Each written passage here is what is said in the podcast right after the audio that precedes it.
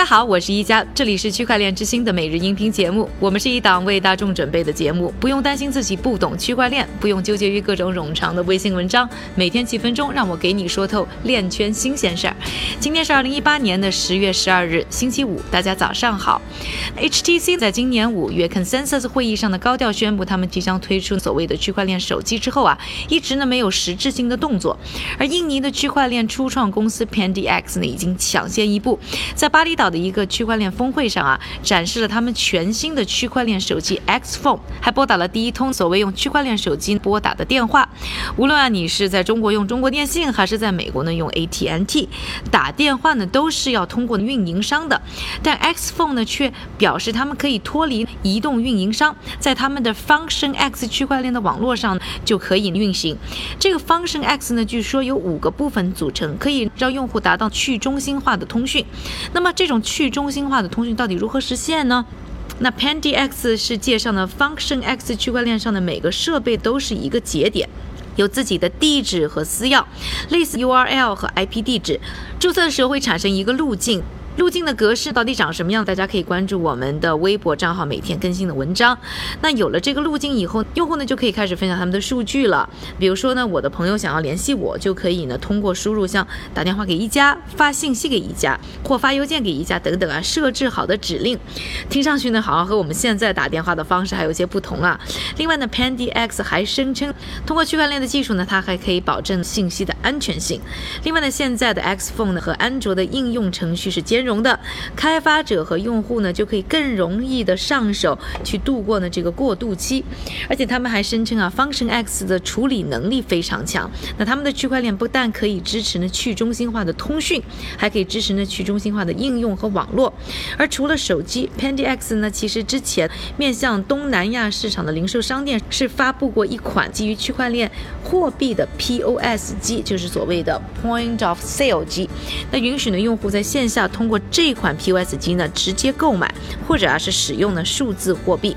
说完了区块链手机之后，我们再来聚焦一下美国参议院啊，在星期四刚刚举办的一场题为“探索数字货币和区块链生态系统”的听证会。会议上呢，有一个焦点人物啊，就是因为准确预测零八年金融危机一夜成名，人称“末日博士”的纽约大学，就是我的母校的一个经济学家努里埃尔·努比尼。那他在这场听证会上啊，是言辞犀利，痛骂比特币和数字货币。我们呢来总结一下他的几个有代表性的观点啊。首先，他开骂比特币是恐龙，认为比特币的效率和成本呢还不如呢微软的 Excel 表格，只能用于非法的勾当。然后他的另一个苗头呢就是稳定币，他称稳定币呢是最大的骗局，特别是让 Tether 呢还没有做过任何透明度比较高的审计，证明他们真的有美元储备来支持。第三，他认为创新的融资方式 ICO 其实呢是倒退到了没有货币概念的石器时代，建立不了呢好的经济体系。那几句漂亮话呢就把轻信的投资者啊辛苦赚下的钱骗到口袋里。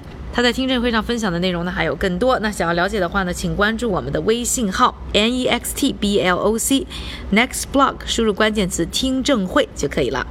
当然说到呢，比特币的属性啊，确实呢，其实还有很多的争议。那很多人眼中呢，比特币呢是数字黄金，但全世界的股市接连大跌之后啊，按道理，比特币这样的数字黄金就应该在动荡的时候上涨啊。但可惜呢，比特币价格呢，在星期四的时候也跟着在大跌。这个问题呢，其实我之前呢，在微博、微信上也和大家说过，我是认为比特币现在还不能作为避险工具，不能像黄金那样，它依然是一个高风险的产品。当时呢，还有很多人教育我为什么错了。不过事实胜于雄辩啊，在我的心里呢，比特币虽然有很强存在的意义，但是呢，我依然不觉得它有避险的功能。另外呢，出席这场听证会的还有呢，出现在我们纪录片《区块链之星》当中的 Coin Center 的研究主管彼得范瓦尔肯伯纳。他的观点啊，要积极得多，强调呢，区块链技术呢，现在还是在一个起步的阶段，和当年啊不尽人意的电子邮件系统一样啊，还不是很成熟，但并不能因此就阻止去中心化成为未来的大趋势。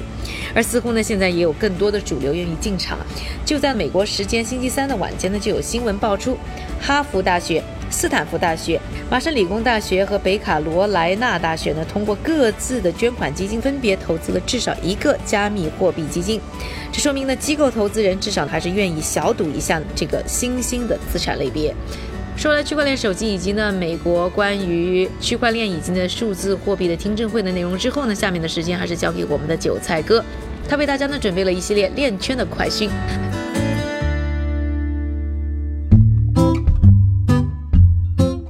我们先来看一组政府方面的动向。贵州省工商银行宣布，他们开始借用区块链技术来提高扶贫精准度，确保扶贫基金的透明使用、精准投放和高效管理。另外，美国海关和边境保护局 （CBP） 计划在今年十二月前完成区块链技术的影响评估。据悉，CBP 已经完成了最新一轮供应链管理区块链技术的测试，目前正在确定基于区块链的平台是否能够简化跟踪全球货运的流程。最后一条消息，新加坡金融监管局 MAS 将开始帮助数字货币公司建立当地银行账户。不过呀，MAS 似乎没有打算像日本一样对数字货币交易所许可证做出要求。我们再来看一组数据。风投公司 Tribe Capital 的数据显示，伴随着全球数字货币价格的下跌，全球最大的数字货币交易所之一 Coinbase 损失尤其惨重。九月，在这一平台进行交易的美国客户数量较去年十二月减少了约百分之八十，而同一时期，比特币下跌了百分之六十。最后是初创公司方面的消息。英国的区块链初创公司 Confirm 在尼日利亚推出了一个新的反欺诈区块链网络。这一网络的主要特点是鼓励成员报告可疑的数字货币地址，